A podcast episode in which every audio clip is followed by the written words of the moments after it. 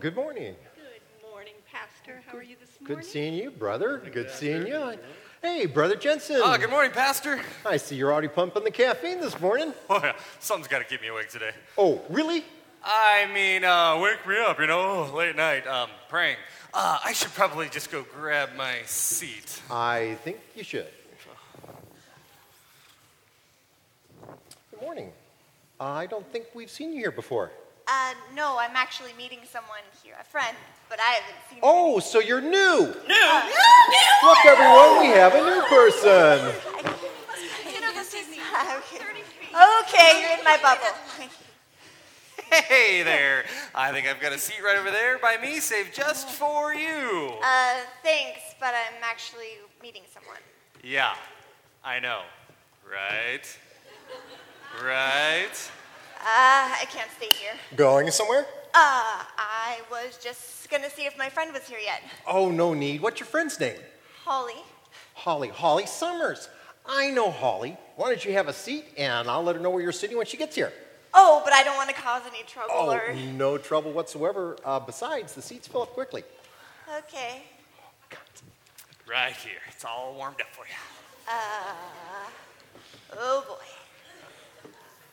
Good on, Pastor Greg. Oh, ah, oh, no.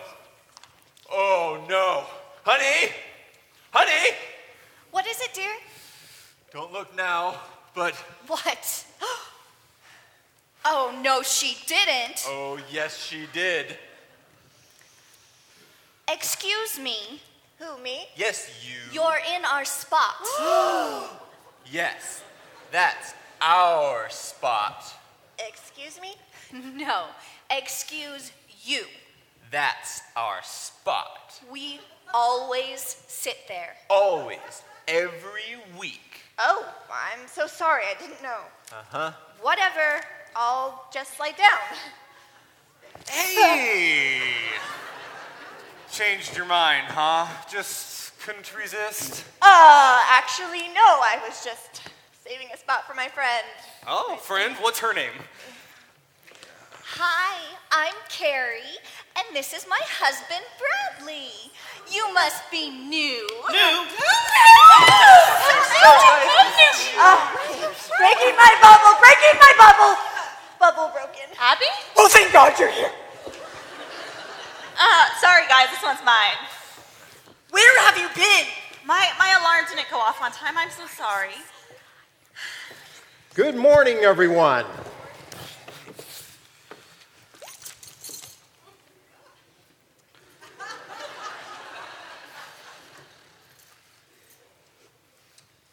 You really come here every week? Yeah, for a year and a half now. And you keep coming back? Uh huh. Isn't it great to be in the house of the Lord today? Amen. Yes. House? I thought it was a church. Oh, that's just an expression. Let's open in a word of prayer. Heavenly Father, we are grateful to be in your house today. Lead us in a time of worship that will honor you. Amen. Amen. Amen. Okay. This morning, we are going to start the service with some testimonies. Wait, there's going to be a test? No. Uh, I'll start, Pastor. Brother Jensen, go right ahead. Okay. Well, this le- week I was uh, leading our community group, and the topic was how to find the fruit in our faith. And amongst all of us believers, there was a new seeker in our midst. Now, I, being a celibate man, That's right. That's right. uh, confirmed with Abba Father that I should guard my heart. So grabbed the sword of the Spirit and I stretched out my hand, and lo and behold, she was saved. Saved? Saved from what? And who uses swords anymore? What the heck? She found Jesus. Oh. Was he lost? No. I'll explain later. And all God's people said, Amen. Jehovah praise Hallelujah. Oh, and you're going to give a testimony. Uh, no, no, I'm not. Um, Please carry on, Your Honor, sir, as you were. Anyone else have a word from the Lord? You mean you guys think you can actually hear God? Of course.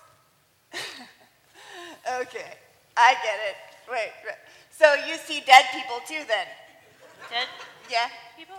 What? No? Never mind. Anyone else? What is going on? Are you people crazy? Uh, you seem a little uncomfortable. Uh, yeah, just a little bit.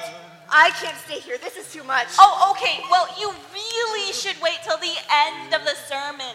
no way. I'm sorry, but I need some fresh air. Runner! We got a runner! Ollie, a little help? Hey, no, no, no, hey, you want to come to coffee? And We have that's singles why ministry. I said you should wait till the end of the Would you like sermon. to do some quilting? Hang on, Abby, Come I'm back. coming. How about we do coffee afterwards? Oh. Would you like to come to my home group? Let's go. Oh, how about checkers? Do you want to play checkers?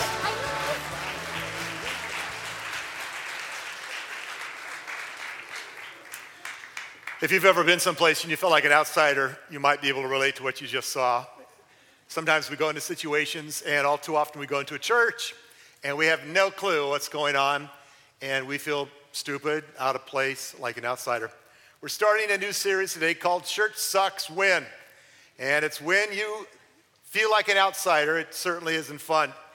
And the truth of the matter is, in, in our day and age and in our culture, there's a, a lot of people around us, many in our world, who despise the church. And they despise us in some ways because they don't get all about who we are, all about what we're all about. I had a conversation with a young man on a flight to San Diego not too long ago, and he was cordial and kind. You know how when you sit down next to somebody on an airplane and you ask a few, you know, safe questions, and we kind of covered, you know, the bases. And he was nice to me. And I asked him what he did, and, you know, he told me, and then he said, well, what do you do? And I'm always in that place where I know if I tell them what I really do, it's going to change everything. Often I tell people I'm a relational consultant. It's true, I am. But I said, well, I'm a pastor. And the instant I said the P word, uh, everything changed. You could tell that in his opinion, I rank somewhere between the IRS tax man and a serial murderer. He was not happy to be sitting next to me. Well, he also told me how he felt about church and made a few comments. And in fact, he was quite vocal about his bad experiences in church. I said, Well, did you grow up in church? No. I said, Well, I, I'm, I'm curious. Tell me. I, I really want to know. You know, I, I do this for a living. So I'm, why did you have a bad experience? What happened? Well, minus the colorful language that he used, here's pretty much a quote from this guy. He said, I didn't know the dress code. I didn't know the routine. I didn't know the songs. And people treated me like I was a pariah, like I was an outsider. Said, I hated every minute of it. Couldn't wait to get out of there. Now, I wish that I could tell you that I've never heard that from anybody before. That that was the first time anybody ever told me that. But the truth is, I've heard it too often, and it breaks my heart. Now, I know. I get it. Some people complain about the church because they don't like what we believe or what we stand for, and it's a smokescreen. I get that. I understand that. It's easier to reject the church uh, because of our position than it is to, to accept what we're about. But the truth is, and this is a truth that I've had to deal with, I grew up in a church that would have made that tattooed, long haired, body pierced guy I sit next to in the airplane feel very unwelcome. The church I grew up in would not have made that guy feel like he was welcome in their midst. Tragically, too often the church has built barriers to those who are far from God rather than bridges. Too often, the church, historically and even today, is pretty famous for building barriers to keep people out rather than bridges to them to bring them in. In many churches, if you show up without a suit and tie, uh, you're going to be stared at. Now, I don't care what you wear around here, as long as you're in clothes, we're good. But in some churches, and the church I grew up in, I mean, as a little boy, three year old young boy, I wore suit and tie as far back as I can remember. And obviously, I'm in rebellion right now. But I don't care what you wear, but in some churches, that would be a big deal. Some churches, if you walk in without a King James big old Bible in your hand, then you're to be suspect. In some churches, if you walk in smelling like cigarette smoke, people are probably not to say hi. They're certainly not to sit next to you. And a few will think, well, I hope he likes the smell of smoke because he better get used to it. He's to be around it for eternity. That would be the attitude of a lot of people. I grew up in a church that wasn't, listen, they weren't full, it wasn't full of mean people, just ignorant and self righteous people, and I was one of them. The problem with our church, the problem with me was we didn't know or understand the heart of Jesus. We saw the church as a club for saints rather than a, a hospital for sinners. And we thought it was all about just kind of getting our little thing together and doing our thing, and we didn't build the bridges to others outside of our little world. We built a lot of barriers and very few relational bridges to people. Now, listen carefully to me. I love the church. I love the church. Capital C. I love the bride of Christ. And I am not going to stand up here for the next four or five weeks in this series and you know, lambast the church. I'm not going to throw mud at the church.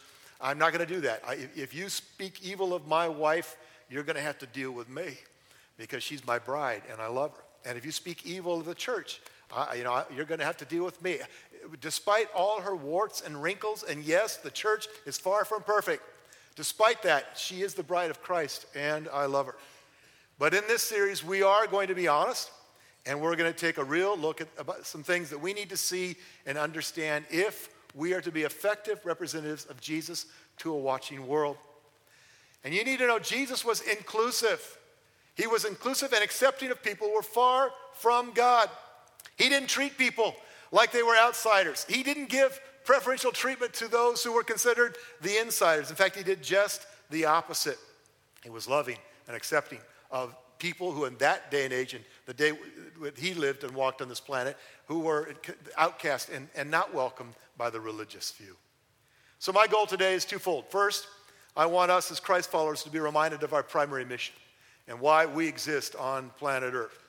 And the second thing I want to do is encourage those of you who might be here or watching online who are seekers, the not yet convinced. I want, to, I want you to hear me say today from my lips to your heart that this is a safe place for you to discover God's grace, and we're committed to that. We're going to be in Luke chapter 19. If you've got your Bible, you can turn there. If not, I'll read it. You can trust me to read it. But we'll be in Luke 19, and I'm going to look at one of my favorite stories, story that I grew up with and heard many times as a, as a young boy. Uh, but I love this story because it illustrates the heart of God. It's about a guy named Zacchaeus. Luke chapter 19, and we'll pick it up in verse 1. Jesus entered Jericho and was passing through. A man was there by the name of Zacchaeus. He was the chief tax collector and was wealthy. Being the chief tax collector, that meant that Zacchaeus was the boss. He was the commissioner of taxes and had several people, if not, uh, you know, a dozen or so that reported to him. So he was the, the guy in charge of collecting taxes. Verse 3 He wanted to see who Jesus was. But being a short man, he could not because of the crowd. He'd heard about Jesus. Maybe he'd heard some good things. Maybe he was just curious. But he, want, he heard that Jesus was on his way to Jericho. The buzz of the crowd said, Man, I, I want to see this guy. But it says, because he was short, he couldn't. The crowd was pressing in, he couldn't get there. So what did he do? Verse 4 So he ran ahead and climbed a sycamore fig tree to see him since Jesus was coming that way. Uh, in Jericho, sycamore fig, fig trees were fairly common and they are thick trunk, uh, low hanging branches. Would have been uh, fairly easy for a guy like him to climb up into this tree. And he said, I, I'll get there, I'll get a good seat. Verse 5 When Jesus reached the spot, he looked up and said to him, Zacchaeus, come down immediately. I must stay at your house today. So Zach came down at once and welcomed him gladly. All the people saw this and began to mutter, He's gone to be the guest of a sinner. Jesus goes he hangs out with this guy, and somewhere in the course of this interaction, the transformation takes place in Zacchaeus. And verse 8 says, Zacchaeus stood up and said to the Lord, Look, Lord, here and now I give half my possessions to the poor. And if I cheated anybody of, out of anything, I will pay back four times the amount. And Jesus said to him, Today salvation has come to this house because this man, because you too are son of Abraham. And verse 10, one of my all time favorite quotes of Jesus, verse 10 For the Son of Man came to seek and to save what was lost. Jesus said, I came to seek and to save those who are far from God. I've heard this story in Sunday school since I was a wee little boy. I learned the song, Zacchaeus was a wee little man. Okay. Anyhow, I, I learned the song. I, I saw the flannel graphs. If you don't know what flannel graphs are, God bless you. Uh, not high tech, I'll just leave it at that. And for many of you, it's a familiar story. Maybe some of you have never heard it before. But what I love about this story is that it shows us the heart of Jesus for people who were far from God. I love this picture of Jesus stopping to reach out to one of the worst and most despised sinners in all of Jericho. You couldn't pick a guy in that town that would have been hated more than Zacchaeus. And that's exactly the guy that Jesus went to. You see, Jewish tax collectors in that culture uh, were servants of the Roman government, which made them traitors to their countrymen, to the fellow Jews. And so he would have been despised as a traitor. Uh, because Zacchaeus was wealthy, he would have been hated by the poor, especially since he got wealthy off the backs of the poor. But Jesus didn't see a guy that was despised and messed up. What he saw was a man desperate for God, desperate for the love of God. And so there's some lessons we can learn here about Jesus' encounter with an outsider. And here's the first one. Number one, we need to look for seekers and embrace them. Embrace them for, for who they are, not what they do. We need to look for seekers and embrace them. Embrace them. Verse 5 When Jesus reached the spot, he looked up and said to him, to Zacchaeus, Come down immediately. I must stay at your house today. Pastor Joe Whitwer, my friend and pastor, spoke last week about Jesus stopped. It was a great message, great reminder. And this is another one of those examples of that very thing. Jesus saw this guy and he stopped. Hundreds and hundreds of people are pressing in, maybe thousands, pressing in, trying to get a look at the rabbi Jesus, trying to get close to him. Zacchaeus wants to, he can't because he's height challenged. His only option is to climb up into a tree. Now, you need to know, let's just put some things into, into place here. Because Zacchaeus was a wealthy man, uh, and because of his position, he probably was at least middle aged. He, he, as the chief tax collector, he would have not been a rookie. He, he was probably at least middle aged, maybe even older than that. And because he's wealthy, and wealthy people tend to eat well, he's probably a little overweight. He's a full figured fellow. And climbing up into a tree, a tree uh, dressed in the robes of the day, for this roly poly, out of shape guy would have been at least challenging and maybe a little embarrassing.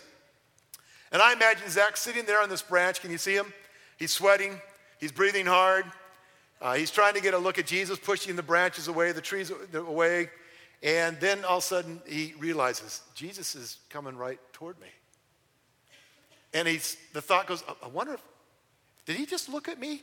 And, and now his heart's beginning to race a little bit, as maybe even I imagine, you know, I, Jesus had to look at Zacchaeus and say, he'd probably smile at him. And Zach's freaking out. Wait a minute. He's coming right at me. And Jesus gets right underneath the guy and looks and says, Hey, Zach, come on down. I'm going to go to your house today. We're going to hang out together. But what happened next surprised everybody. Zacchaeus was engaged by Jesus. He came down and Jesus said, Let's go. And Jesus went to this despised sinner's home. Sharing a meal in that culture, which they would have done, with a treacherous tax collector would have been a huge taboo. No respectable Jew would hang out with a sinner like Zacchaeus, let alone a respectable rabbi. And that's why it says the people muttered, He's gone to be the guest of a sinner. Unstinking believable. No way. I mean, the way they felt about Jesus going to Zach's house would be the way you would feel if you saw me walking into Hooters for lunch. now, I don't go to Hooters for lunch, so relax. And some of you go, What's Hooters? God bless you. But some of you would be disgusted, and that I, I want you to dial that emotion up. That's the way these people felt about Jesus going to Zacchaeus' home. No way, this is just wrong. But Jesus consistently loved, embraced, and accepted people who were priceless because they were made in the image of God. Not because of what they did or didn't do, but because of who they are. In fact, Jesus frequently broke the religious rules of the day and looked for opportunities to reach out to those who were far from God. It wasn't just an accident that that happened. He looked for those opportunities to engage people, to accept them, to love those who were far from God. And so here's the lesson for us, and I hope it's obvious. But let me make it clear. Are you looking for ways to engage and include outsiders in your world? Are you looking for ways to love and accept those around you who might be very far from God? In fact, let me ask you this who's the biggest, baddest, most brokenest person you know? Are you running from that guy or that gal? Or are you running towards them?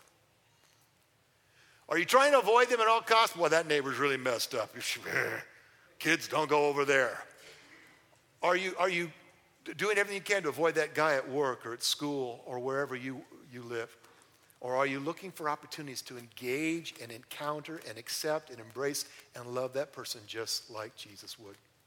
Sometimes we Christians fail to see the big picture. We get myopic and narrow and focus on all that is wrong with people. As a teenager, uh, I was part of a church for a while that was seeing people come to know Jesus. And it was awesome. It was exciting. In fact, some of them were my friends. It's like, this is cool. This is great. I'm loving this. And, and about half the church was excited. The other half, the self righteous, religious, pious old timers, they were really put off by it. They were just, they were in a, they were, they were frustrated. Because as these people were coming to know Jesus, they came with all their baggage and their stuff and, you know, and, and their bad habits and, and they, you know, they're things that they just, they didn't, hadn't figured out yet. And so these old timers who were pretty much the money bags and the controllers of the church, they decided, I kid you not, they put together a list of about 10 things that you could not do if you were going to attend that church. And they actually wanted to post the list on the wall and hand it out to visitors as they came. And the list included things, I'm not making this up. The list included things like no dancing, no drinking, no smoking, no wearing makeup, no going to movies. RPG doesn't matter. You couldn't go to a movie theater and be a Christian in that church. And, and they had all these things that they were demanding people to, to do if they were you know, to attend that church. Now, listen carefully. Again, I understand. I, I, I am not saying that it doesn't matter what we do. What we do does matter, especially if it's hurtful or destructive. I get that. And if you've seen me dance, it is hurtful and destructive. It's so what we do does matter to God, but we are called as followers of Jesus to be fishers of men, not cleaners of men. We're to be like Jesus and bring what's called good news to people who are far from Him. It's the work of the Holy Spirit to convict the world of sin, righteousness, and judgment. Jesus said that in John 16. But somehow we got it in our heads, and certainly the church I grew up in did it. It's our job to clean everybody up, to make sure they got their all, you know, things, everything gathered and ready and prepped in the way it should be. And it was our job to basically be the Holy Spirit in people's lives. And that's not our job. Now, does that mean we never get to challenge and encourage people that we have a relationship with? No, of course we do. Key component there is we have relationship. We've earned a rite of passage to speak into someone's life. We're not the self-righteous, pious moral, morality cops slapping, you know, things up on the wall that everybody has to do and rejecting them if we don't. But our primary role is to, to be fishers of men and women, to, to bring them into relationship with God. So if you're a seeker here today, you're looking into this God, church, Jesus thing, I, I'm going to ask you, please forgive the church. Forgive me. Forgive us for our spiritual arrogance and our tendency to judge. Forgive us. And I admit you know, to you that the church all too often has been the way that's far from the way Jesus is. And if you're a Christ follower, I want to remind you that it's always better to live with gratitude than an attitude. It's always better to live with gratitude than an attitude. Instead of an attitude that's holier than thou, let's have a, oh, I, I can't believe, holy cow, I can't believe how good God's been to me. Gratitude. And let that be the, the, the thing that is predominant about our interactions with people. And let's focus on the good news of the gospel. And so I want you to understand this. The church exists to know God and to make him known. It's the old YWAM slogan. The church exists to know God and to make him known. We have no higher purpose than to love God and to love people in our world. Loving God and loving people. That's our motto around here. But it's a lot more than a motto, it's our mission. Why? Because that's what Jesus did. And he said in verse 10, I came to seek and to save the lost. I came to seek and to save the lost. We don't embrace or condone sin. We never want to abuse grace, but if, uh, abuse grace. But if we are to be like Jesus, we must love and embrace people regardless of what they look like, smell like, dress like, or talk like. Regardless of their politics, their color, their sexual orientation, or the number of tattoos or body piercings they may have, we need to embrace and love them just like Jesus does. And regardless of whether they're an outsider or an insider, we are to love them because Jesus loves them and to build bridges to them rather than erect barriers that keeps them out. We love because Jesus loved. Here's the second lesson we must learn from Jesus' encounter with this outside. Number two, we must be aware of the curse of knowledge. Be aware of the curse of knowledge. Now, knowledge is not a curse. I like knowledge. Learning, study, growing, that's all good. But what is the curse of knowledge? Well, let me give you a definition. The curse of knowledge is forgetting what it was like before you knew what you know now.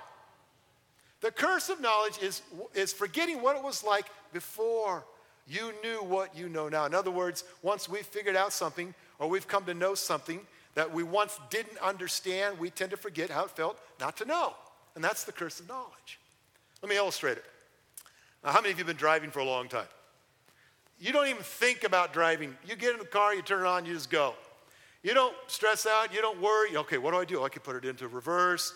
Is that the R? Yes. Put it into reverse. And you don't, you don't go through all of this stuff because you've been doing it forever. It's, you're, you're just used to it. In fact, we will multitask when we're driving, even though we shouldn't. Driving down Sprague uh, on the off, to the office the other day, and a lady was actually putting her makeup on uh, while she was driving. Not a good idea. But why would she do that? Because she felt comfortable driving. I've seen people text and talk on their phones, even though it's illegal. Why? Because, well, you know, I can drive and talk and I can do all these things. We multitask because we're comfortable doing so. But have you ever been behind a student driver? You know, because they got the big sign in the back student driver. And you come up, boom, up behind them, and they're doing two miles an hour in a 35 mile an hour zone. And have you, let's just be honest, cursed them? You yell at people in the car even though they can't hear you. Anybody do that? What's wrong with that idiot? Why is that teacher telling they got to do the speed limit for heaven's sake? And we're on the tail of this poor high school student trying to learn how to drive.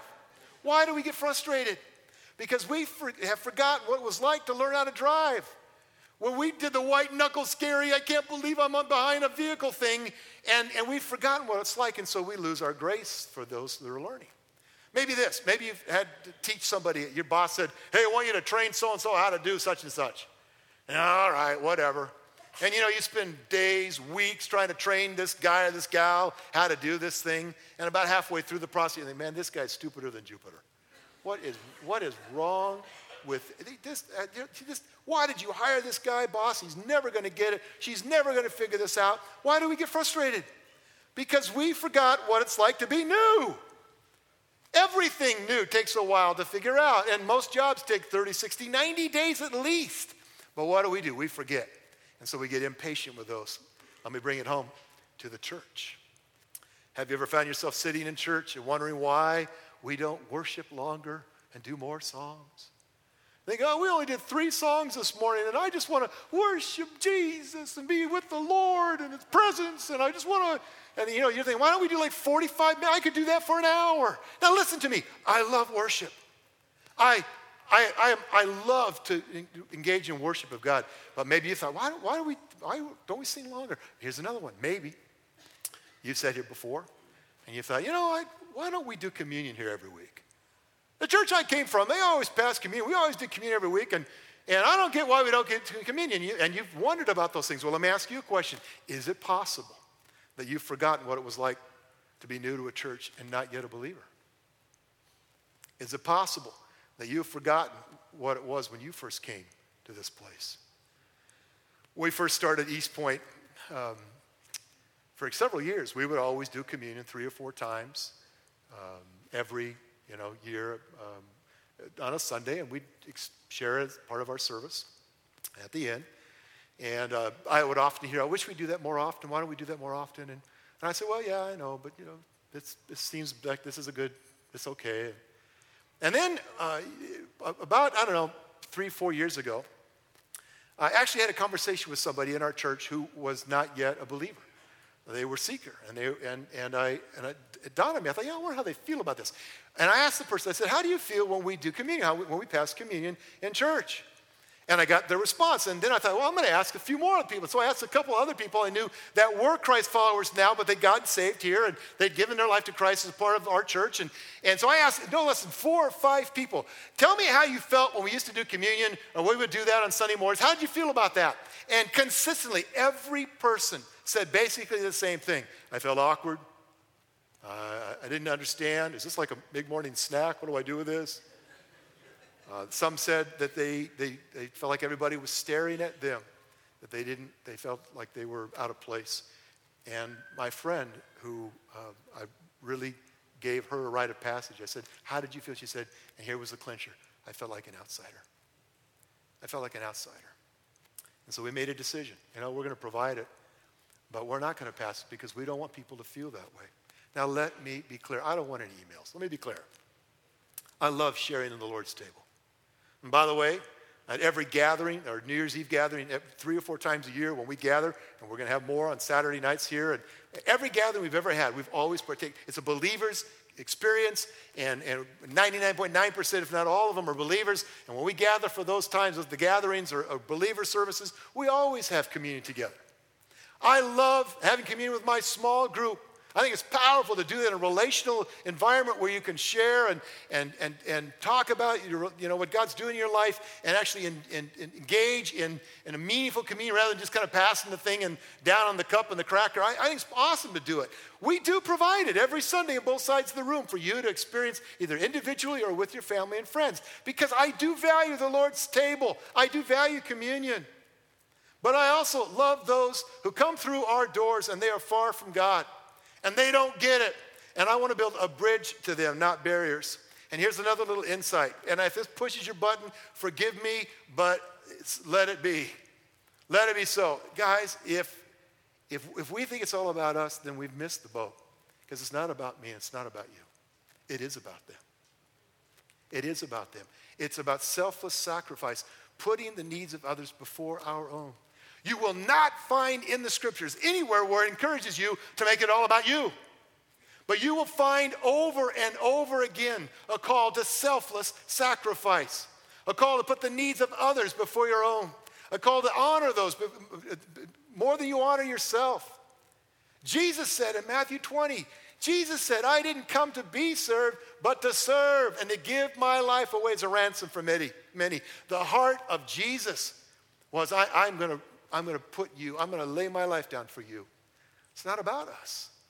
Jesus went to a cross because it's about them, about the lost. I had a guy stop me in the lobby a couple months ago, right out here. And uh, he said, Kurt, I, I, got a question. Sure. He said, I, you know, I really wish we did communion. Why don't we do communion every Sunday? And I, I'm thinking he's asking an honest question. It's great. And I said, hey, man, I'm really glad you asked that. Let me explain it to you. So I unpacked for him why we don't do communion every Sunday, uh, you know, collectively, co- corporately as a church. And got done and uh, explaining it, and he looked at me, and it got in my face, and literally, I'm not exaggerating, he, he said, why does it always have to be about the loss in this place? What about me? And turned around, stomped away, never to be seen from again. And guys, it broke my heart because that is just not the attitude in the heart of Jesus. Paul wrote this in 1 Corinthians 9:22. When I'm with those who are weak, I share their weakness. For I want to bring the weak to Christ. Yes, I find common ground with everyone, doing everything I can to save some. Paul said, It's not about me. I will do everything. I find common ground with everyone, doing everything I can to save some. Listen, if you're here today and you're new to this God church thing, I'm glad you're here. And I want you to know it's okay that you don't understand everything. It's okay that you have questions. It's okay. And I promise you, we're going to do our best to make this a safe place for you to discover the goodness and the grace of God. Now, we may do time, things at times that will make you a little uncomfortable. We are going to preach from the Bible, and we are going to worship God. And so there will be times when you just go, I'm not sure I get that, but I promise you that we will do so thinking about you and trying to remember as best as we can what it was like when we were new and we didn't know. And we will do our best not to single you out or to treat you like an outsider.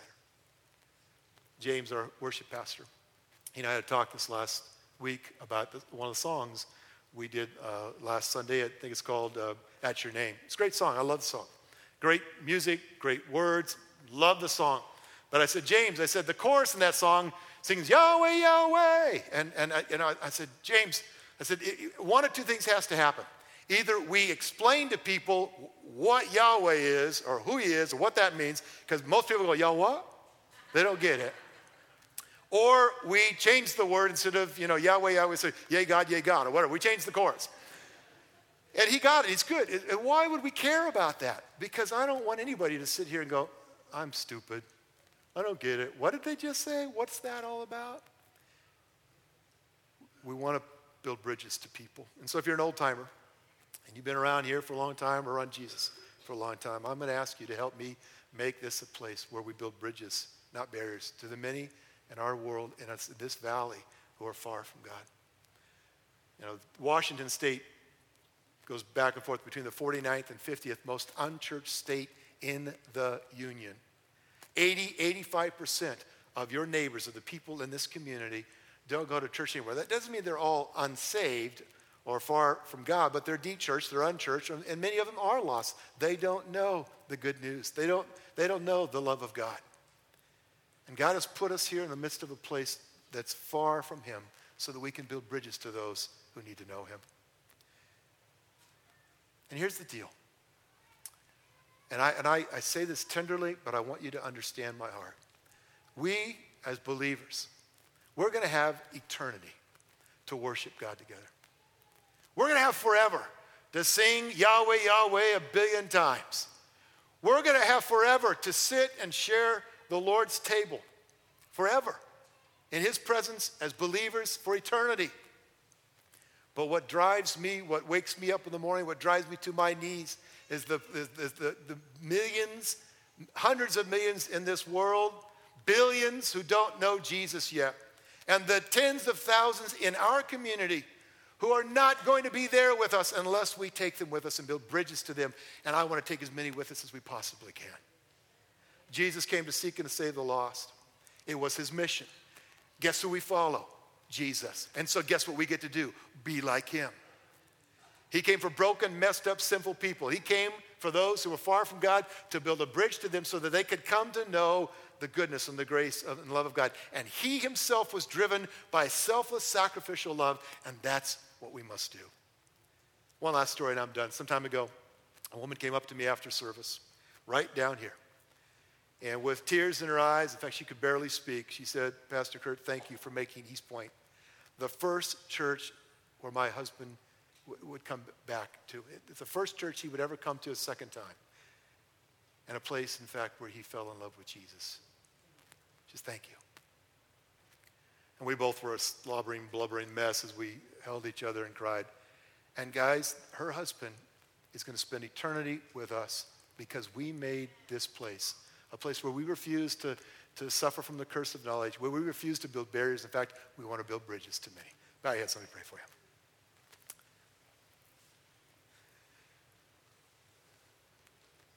God, I, I ask you to give us more of your heart, to understand more of the heart of Jesus, who came and literally went to a cross to die because of love. Lord, some of us need to die to our pet peeves. We need to die to our smallness. We need to die to our demands. We need to die to the things, Lord, that we insist that we need and must have. We need to stop making it about us, Lord.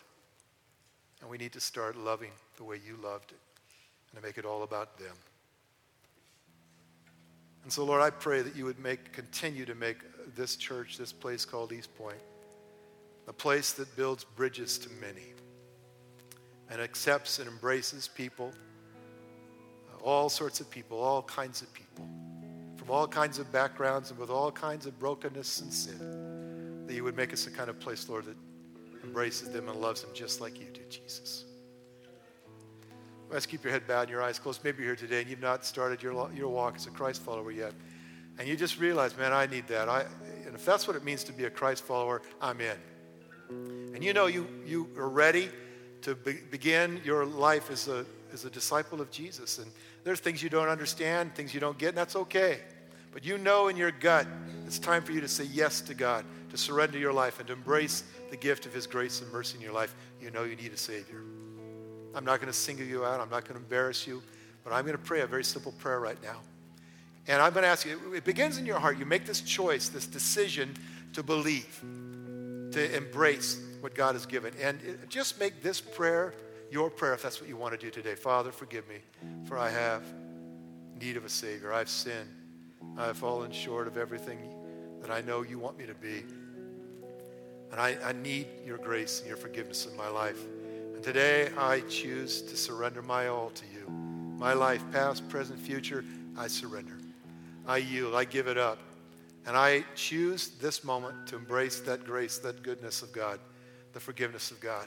And I ask you, help me now to follow you, Jesus. Fill me with your spirit and help me to follow you all the days of my life. Now, that's your heart, that's what you want. Just, you know, say, yep, God, that's me. That's me. It's what I want. I know I need God and I want him. The Bible says the moment you do, you become his child. You enter from darkness into light. You become a disciple of Jesus. Lord, for those making that decision now or listening online, I pray, God, that you just show them what you have done and what you're going to do in their hearts and in their lives. And I pray in Jesus' name. Amen. Let's stand together. We're going to finish one last song. Uh, I love this song. It's a new one that James brought. It's called Search My Heart. And uh, it's a good song. I'm going to ask you to search your heart right now. Uh, where are you at? How do you feel about this? And are you willing to embrace more of the heart of Jesus? So let's sing the song as we give. The usher's going to come. Now you can drop the communication card in the basket if you'd like to. But let's give as we worship, and I'll come back and wrap it up. I invited someone who uh, works in a local business here, not too far from the building, to come to Christmas Eve services. And she came. And I found her in the lobby sitting at one of the tables, and I said, Hey, it's great to see you here. I'm glad you're here today, and thanks for coming. I said, How you doing? And I'm expecting the, oh, I'm fine, good. And she looked at me, she says, I'm terrified. And I said, Oh, she'd never been to church in her entire life. Never. And she wasn't even sure if she was going to come through those doors into the service. He was in the lobby trying to get up the nerve. And I looked at her and I said, It's okay, I promise we won't bite you.